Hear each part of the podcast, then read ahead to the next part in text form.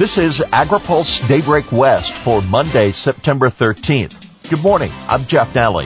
Here's today's headlines. Citrus costs up 19%. California farm gate sales dropped 3%. And EJ victory with 1-3D. And House Ag to vote today on new spending. Citrus grower costs rise 19% from pandemic and drought. In surveying its growers recently, California Citrus Mutual found farming costs have increased by $1,000 an acre on average since the start of the pandemic. The drought and shipping disruptions have been the largest drivers. The spot market for surface water has increased 400% and in many cases is not available at all, according to the trade group. Shipping costs, meanwhile, have shot up as much as 380% due to limited containers and port delays. CCM also notes that fertilizer costs have risen 49% and diesel fuel up 38%. Growers simply cannot absorb these increases and stay in business, said CCM President and CEO Casey Creamer.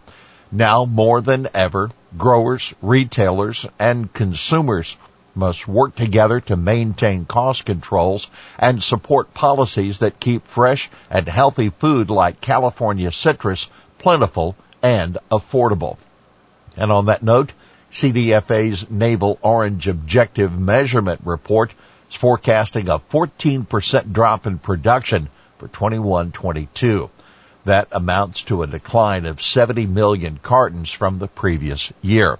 The annual survey also indicated a 25% decline in fruit set per tree, which is at 239, far short of the five-year average of 344. California farm gate sales took a 3% hit in 2020. According to the initial ag stats from USDA, California's farms and ranches took in $49.1 billion in cash receipts, a 3.3% drop from 2019. Grapes decreased by about $930 million to settle at about 4.5 billion and almonds were at 5.6 billion, a decline of about 470 million. Cattle and calves were down by more than 300 million dollars at 2.7 billion.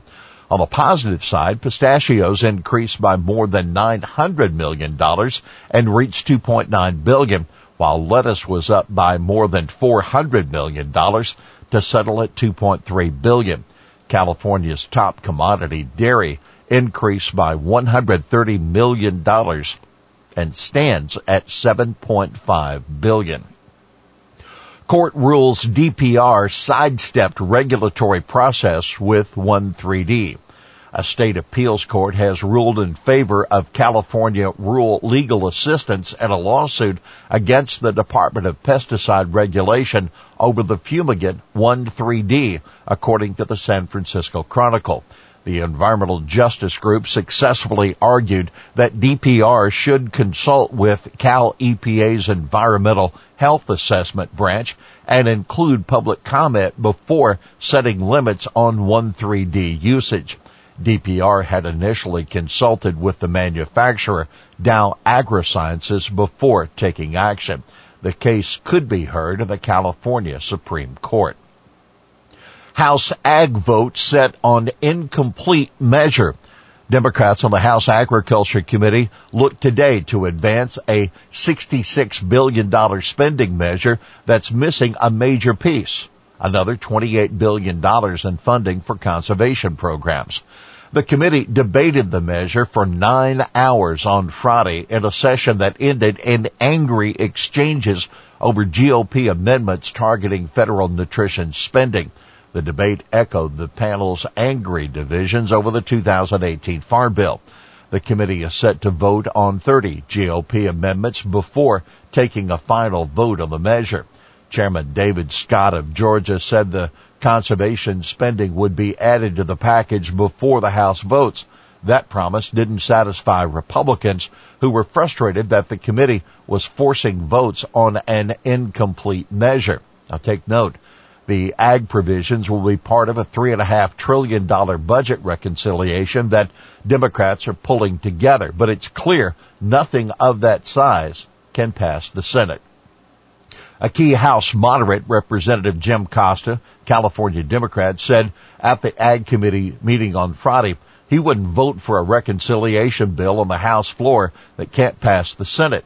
And key Democratic Senator Joe Manchin of West Virginia has reportedly told colleagues that he wouldn't support a package that exceeds one to one and a half trillion dollars. The Senate's 50-50 split makes Manchin's position decisive.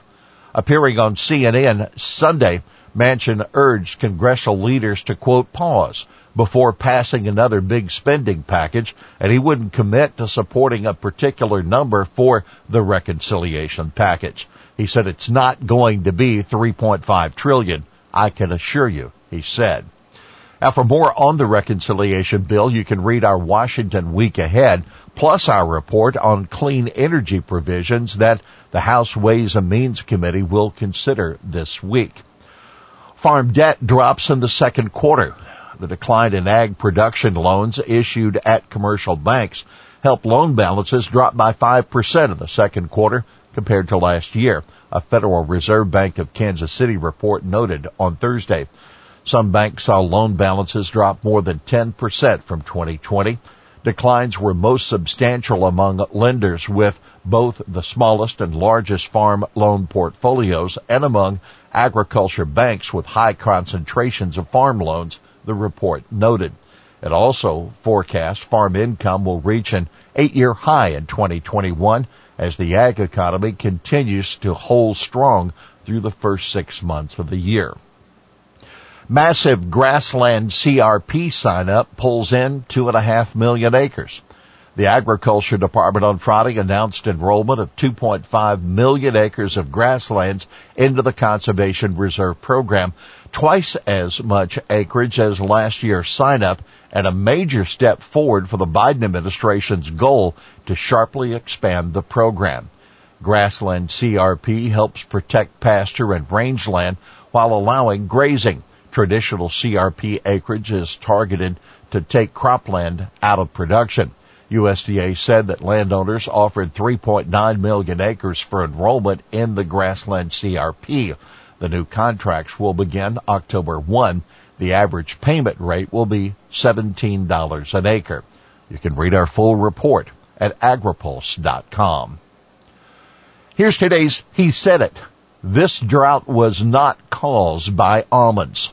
That assembly member Adam Gray of Merced and sharing frustration that the state budget contains no funding for new reservoirs or to raise dams. He added, the halls of the state capitol continue to be a hostile place for agriculture.